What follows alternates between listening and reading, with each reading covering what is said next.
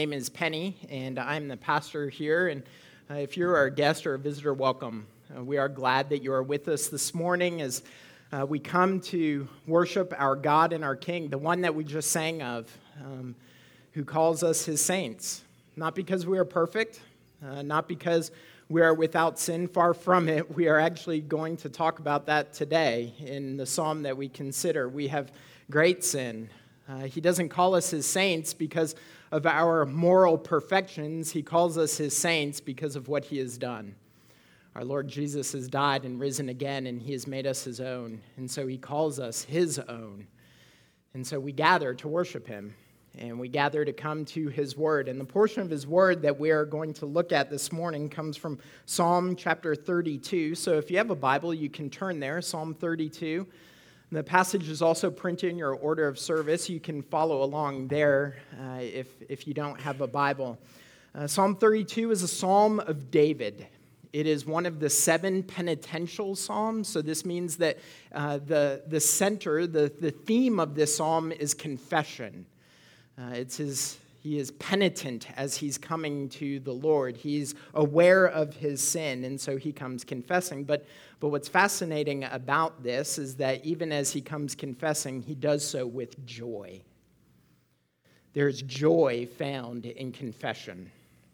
So let's follow along and see why it is that David can sing with joy.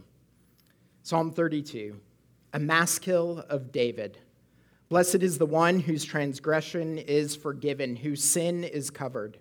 Blessed is the man against whom the Lord counts no iniquity, and in whose spirit there is no deceit. For when I kept silent, my bones wasted away through my groaning all day long. For day and night your hand was heavy upon me, my strength was dried up as by the heat of summer. I acknowledged my sin to you, and I did not cover my iniquity. I said, I will confess my transgressions to the Lord, and you forgave the iniquity of my sin. Therefore, let everyone who is godly offer prayer to you at a time when you may be found. Surely, in the rush of great waters, they shall not reach him. You are a hiding place for me. You preserve me from trouble. You surround me with shouts of deliverance. I will instruct you and teach you in the way you should go. I will counsel you with my eye upon you. Be not like a horse or a mule, without understanding, which must be curbed with bit and bridle, or it will not stay near you. Many are the sorrows of the wicked, but steadfast love surrounds the one who trusts in the Lord.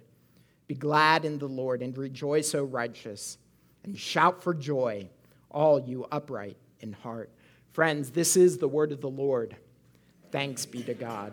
Let me pray for us. Our God, our King, as we come to your word, we ask that you would show us the beauty that is found in it, that you would lead us to yourself, that we would fall before you with shouts of joy at the good work that you have done.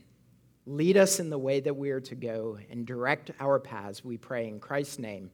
Amen. Amen.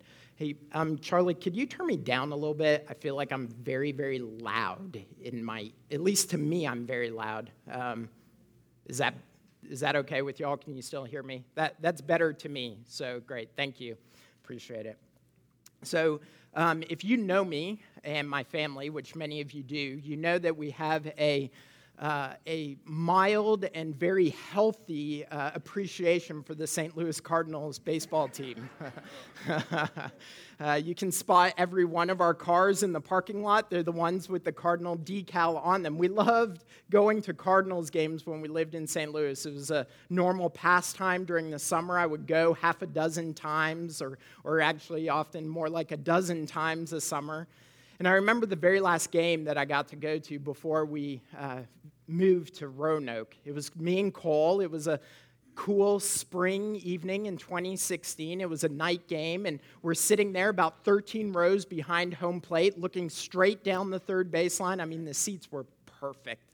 They were amazing. We're sitting with two friends of ours, and, and there we sat watching the Cardinals play. We don't remember who they played, but I remember they won. And so that was a good night. But what made an even better night is the way they won. You see, the Cardinals hit five home runs that game. Five home runs. It was as though they knew we were there and they were gifting us with this as we left St. Louis. But what was even more amazing is that of those five home runs, there were two times where they hit back to back home runs. Now, now, if you don't know much about baseball, a back to back home run is just that. One guy hits a home run, the next at bat hits another home run. It doesn't happen every day, but they did it twice in one game. And so there we are. We're sitting, we're watching the game. The, the, there's been three home runs. It's later in the, the game now, and the batter comes up. I forget who's hitting. He comes up, and the pitcher pitches, and he cracks it, and it goes over the wall. And the crowd jumps to their feet in excitement and joy, celebration, right? And I turn to Cole to give him a high five, but but I can't give him a high five because I look down at my young son and he's got both fists in the air above his head. And his head is cocked back and his mouth is as open as he can get it. And there's this vein popping out of his neck. And he is screaming in joy and celebration. And I had to laugh. and the other people around us laughed too at the joy that was being expressed in this little man. He told me I could share this, by the way. So we sit down, we've all calmed, we've relaxed, right?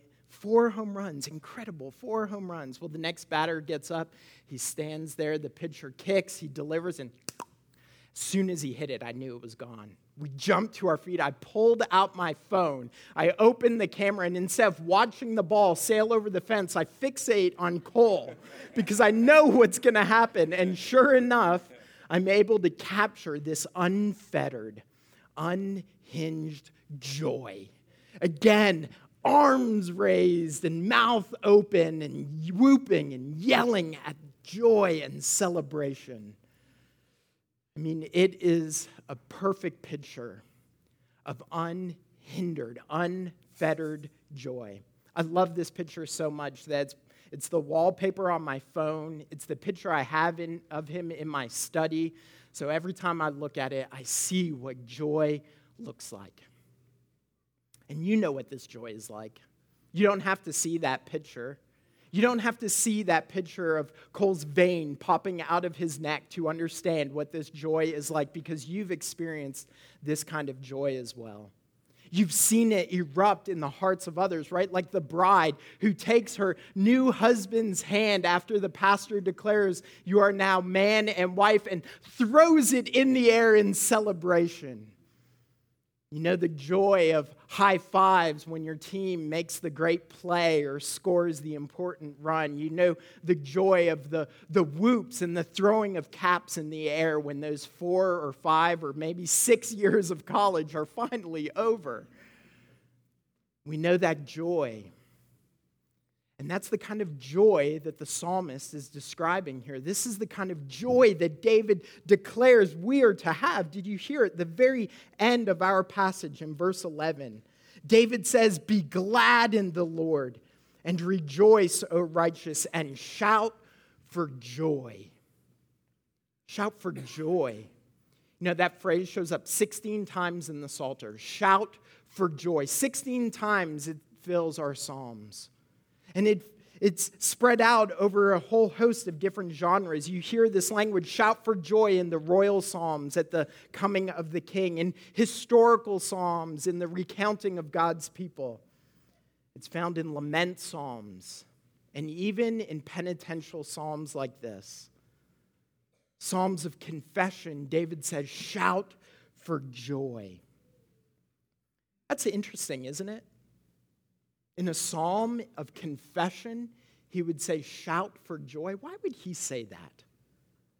Why would David encourage God's people not just to be quiet about their joy, not to whisper it, but to shout it aloud? Why would he say that when talking about confession? There's a couple of reasons. The first is because his sin has been exposed. And the second is because as his sin is exposed, he finds himself hiding in God.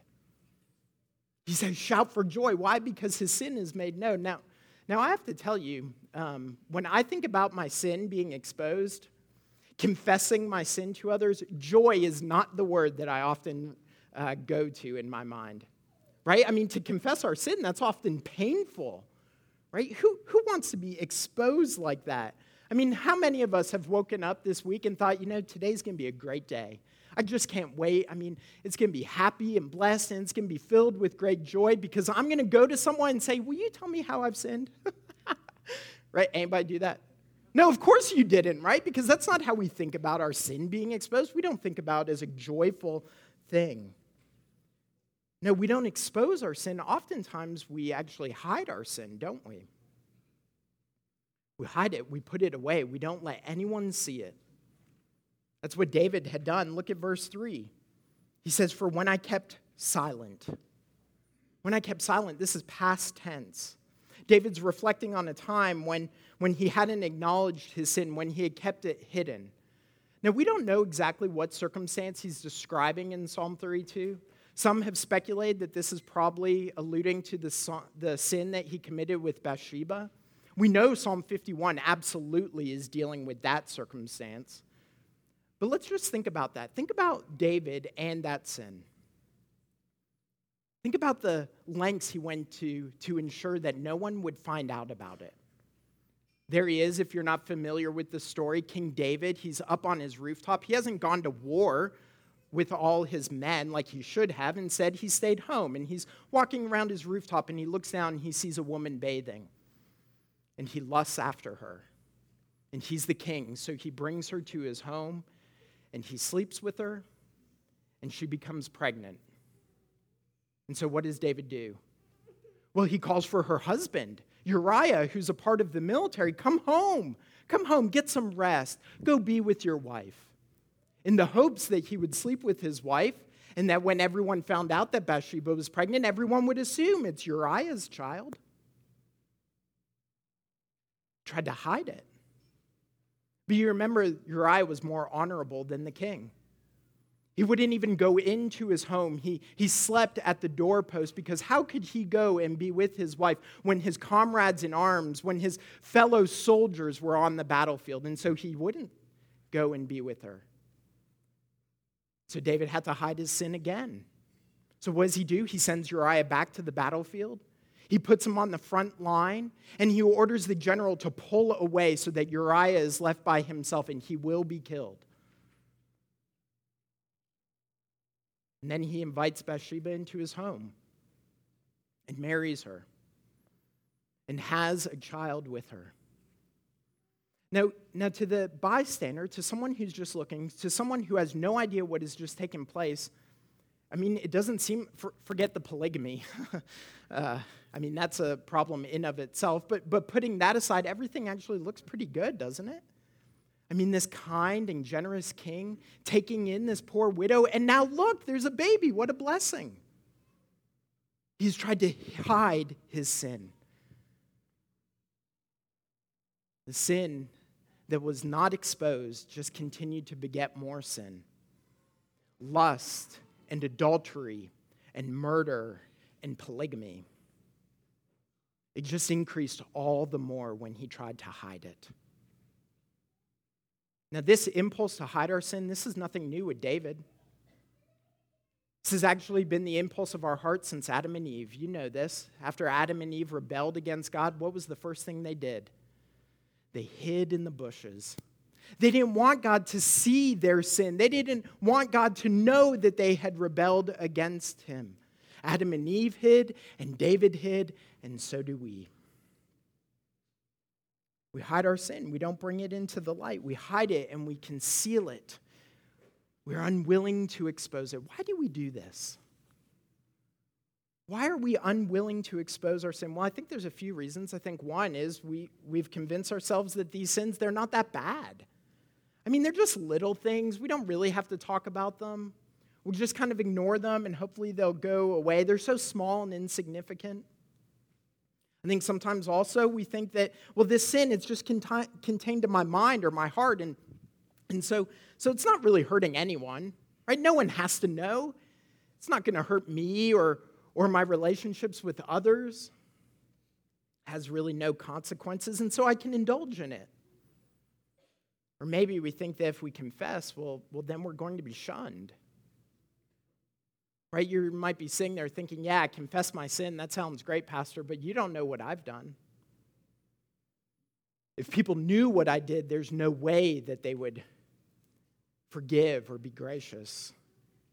They would condemn. But the truth is, friends, that these are lies. These are lies that we tell ourselves, and these are lies that the devil whispers in our ears. The truth is, is that actually our sin, those the sins that we think are just so small, so insignificant, they are far worse than we ever can realize. They are far more significant than we know. Our sin, whether everyone knows or no one knows, it hurts. It hurts our relationship with each other.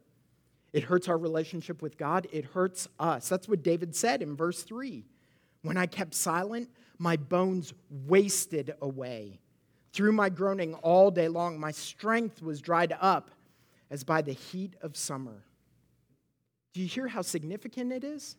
When he held his sin in, it actually physically affected him. And we know what this is like, right? We can't eat, or we eat too much. We can't sleep, or all we do is sleep. We fill our days with lethargic, lethargically doing of nothing, or we busy ourselves so much so we don't even have to think about it. But regardless of how we respond to this hidden sin, when we hide our sin, we waste away. It grows and it expands and it hurts and it destroys. It's kind of like moss in my yard. Maybe some of you have moss in your yard. I have low places. It's not as bad now as it once was. But I have low places in my yard where there's moss rather than grass. And there's a few reasons why there might be moss. It might be that just your soil needs more lime, and that's easy to solve. But it might be that the sun isn't penetrating through the tree leaves. And so the water that gets into that soil, it can't evaporate quick enough. And so over time, moss starts to develop. Right? And it's just a little bit. It's not that significant. Just a little bit uh, in the beginning, but over time, as the water continues to sit there, as the water doesn't drain off of the soil, the moss starts to increase and it starts to grow, and that little bit has become a lot, and it's destroyed any bit of grass that once was there because it hasn't been exposed to the light. That when it was hiding in the shade, it just grew and it destroyed. And the same is true of our sin that when we hide it, when we keep it in the shadows, it grows and it hurts and it destroys and it causes us to waste away. We have to expose our sin. And the way that we expose it is through confession. That's what David says in verse 5 I acknowledge my sin to you, and I did not cover my iniquity. I said, I will confess my transgression to the Lord. I will confess. So I have to ask you are you confessing? Are you confessing your sin? You know, one of the reasons why we have confession every single week, every single Sunday, it's not because, well, maybe we forgot one, like, whoops, I forgot to confess that one on Monday, so I better make up for it today. That's not why we do confession every Sunday. We do confession every Sunday because the posture of the Christian is to be a person, a man and a woman of confession. That's why we confess. We confess every Sunday because we enter into the presence of a holy God, right? That's how our liturgy works. We are called to worship, come into his presence with singing, rejoice that the Lord has called us. We enter into his presence and we cannot help but be reminded of the fact that we come as sinful people when we are confronted by God's holiness, our sin is made all the more apparent. And so we must confess. I confess my sin to the Lord, my transgressions before Him. We have to confess to God, but it also means that we have to confess to one another. James chapter 5 says, Confess your sins to one another and pray for one another that you may be healed. Did you hear that?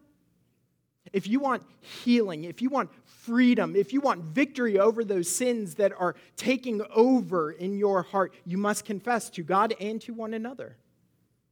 Now, look, that doesn't mean that everyone needs to know everything, okay? But it does mean that everything needs to be known, that we don't hide. Now I have to ask you that that's kind of scary, isn't it? To live that exposed? It's kind of scary. I mean, I know that fear. That fear of, of confessing something and wondering, am I going to be condemned rather than forgiven? I mean, just the other day, I confessed some sin to, to some people, and, and I have to tell you that in the midst of it, it was in the midst of a conversation, and, and it was just kind of naturally coming, and I could feel the confession getting closer to my lips. And as it did so, I started to wonder internally maybe I don't need to do this. If I just close my mouth right now, no one will know. Because what I'm about to share is just in my mind and in my heart, and no one will ever know. And, and I'm the pastor, so what will they think if I confess sin? But, y'all, if we want to be healed, James says, if we don't want our bodies to waste away, as David says, we must confess. We must confess. It means we have to be a people and we have to be a place where confession is normal. Where, where we are a people in a place where others can come and share their struggles and their failures, not to wallow in their sin, but to experience grace. That's why there's joy in exposing our sin. That's why David can say, rejoice and shout for joy. Because in bringing our sin into the light, we find grace and mercy. You see, when we confess our sin, we're not hiding it, we're actually hiding in God. That's the other reason why we can have joy, why we can celebrate at confession, because as we do so, we make God our hiding place. That's what verse 7 says. You are a hiding place for me. What a beautiful image. What a beautiful image that God is a place of refuge, a place to find care. Deuteronomy chapter 32 describes God as an eagle that stirs up its nest, that flutters over its young, spreading out its wings, catching them, bearing them on its pinions. Jesus in Matthew 23 says, How often to Jerusalem would I have gathered your children together as a hen gathers her brood under her wings? Do you hear that? God pulls his people in and he covers them and shelters them with his wings. He protects them and covers them. You may think that if you confess your sin, God will cast you out and he'll put up barriers and, and say that only the perfect, only the righteous, only the godly will be able to cross those barriers. But that's not what David tells us. In verse 1, what did he say? Blessed is the one who has no transgression. Blessed is the one who is without sin. No, that's not what he said. He said, Blessed is the one whose transgression is forgiven. Blessed is the one whose sin is covered. Do you hear that? That it is the godly who come confessing their sins, not those who are without sin. In fact, in verse 6, David says, Let everyone who is godly offer prayer to you at a time when you can be found. Show me a godly man, and I will show you a man of confession. I will show you a man who recognizes his need for God. You see, friends, when we confess our sin, we are actually coming to the only one who can help us. We are exposing our souls to God so our souls would be forgiven. That's why David says in verse 5 I will confess my transgressions to the Lord, and you forgave the iniquity of my sin. He confessed so that forgiveness would come. We confess that we may find grace and are found hidden in Christ. That's what Colossians 3 tells us. Paul in Colossians 3 says that if we have died and risen with Christ, which is just another way of saying if you are trusting in his work on the cross, his death for your sins, he tells us that your life is hidden with Christ in God, that we are hidden with him. That Christ is our place of refuge from judgment because he took that judgment on himself. You see, Christ is, is our place of protection because he willingly gave himself in death. He is the place of life because he rose again. So we are hidden in him. That's what we why we confess when we first believe, but that's why we confess every day. That's why we continue to confess, because we are hidden with Christ. And so if you are hidden with him, as you come confessing your sin, God doesn't stand over you as a brooding father with arms crossed looking down on you with displeasure and frustration and disappointment. No, when we confess our sins, when we are hidden in Christ, look what God does. Verse 7 He's my hiding place. You surround me with shouts of deliverance. God shouts over us, You are forgiven. You have been delivered. He shouts over us, Your sin, it has been covered. He shouts, My grace is sufficient. Christ has paid the price of your sin, and you are covered with his blood. That is what we hear shouting in our ears, not the shouts that whisper, Keep your sin hidden, not the shouts that, that cry out, You are condemned. We hear, You are delivered. He surrounds us with shouts of deliverance. Martin Luther once said, When the devil throws your sin in your face and declares that you deserve death and hell, tell him this I admit that I deserve death and hell. What of it? what a wonderful question. He goes on, For I know one who suffered and made satisfaction on my behalf. His name is Jesus Christ, Son of God, and where he is, there I shall also be. The only reason Luther can say that, the only reason he can shout that truth at the devil when he comes whispering, is because he has heard that shouted to him. Because he has heard God say over him, You are delivered. And that's what he says for all those who have been hidden in Christ. And so we confess our sins today we come and we say, I have sinned against God and against man, and I am in need of forgiveness. There is urgency. We do it today. There's urgency. Did you hear David, what he said in verse 6? Let everyone who is godly offer prayer to you at a time when you can be found. The implication is that we must confess now while we still can. I was having a conversation not long ago with a man who, who's not a Christian, his, his own admission. We were talking about the gospel, about Christ, about, about God, and he said, Oh, yeah, I, I believe that there's a God. And I believe that Jesus is the Son of God. I believe he died on the cross. I even believe in the resurrection, but, but I'm not ready to give my life to him. I'm not ready yet. One day I will, but not today. He said, I, I know that my days are numbered that God has a portion for me, the, the number of days in my life. I know that there is a day coming, and I can't do anything about it when I will stand before Him. But today, I, I, I, I can't submit myself to Him today. And so, what did I say? Friend, do not wait.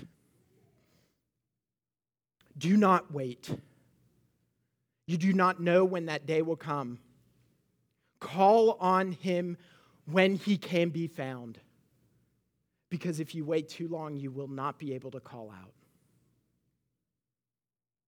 There's an urgency, friends. There is an urgency that David is putting before us.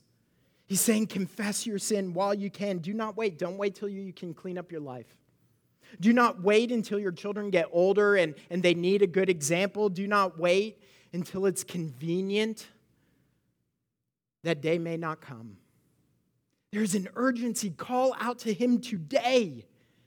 And as we call out to Him, as we confess to Him, we're promised in Romans 10 that those who confess with your mouth that Jesus is Lord and believe in your heart that God raised Him from the dead, you will be saved. For with the heart one believes and is justified, and with the mouth one confesses and is saved. For everyone who calls on the name of the Lord will be saved. Do not wait. Do not let the shame of your sins silence your confession. Confess your sins and find your hiding place in Christ. Now, in a few minutes, we're going to sing a song. We're going to end our time this morning by singing a, a hymn that probably many of us know Blessed Assurance.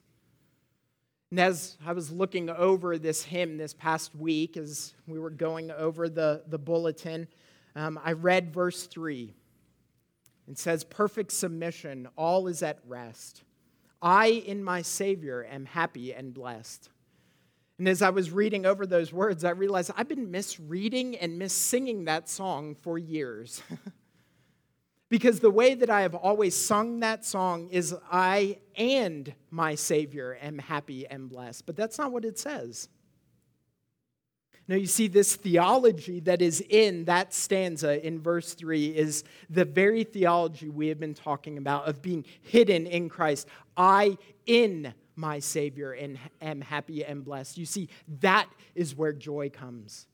That is why we can sing and rejoice because our sin, it has been done away with by Christ, by his cross. That is why we can say, I am happy and blessed because I am united to Christ.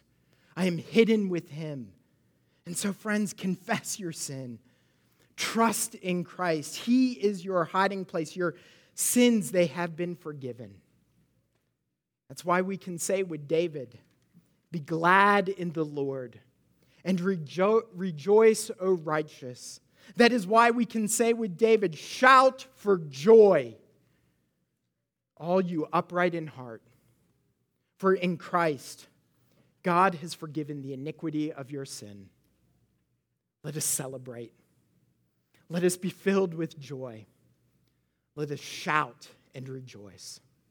Amen our God our King, we do ask that that would be the posture of our lives of confession and repentance. That we would know that you, Lord Jesus, by your work on the cross, you have delivered us, and that there are now shouts of deliverance. That because of what you have done, you have united us to yourself, and we are hidden with you. You have made us your own, and we are yours. And so we praise you we celebrate and we rejoice that you have done away with our sin, and so we confess it. We have fallen short. We have fallen short of your glory, but you, Lord Jesus, are glorious. And so we cling to that glory, your work on our behalf, and ask that you would fill our hearts with rejoicing this day and all our days. And we pray it in your name. And God's people said, Amen.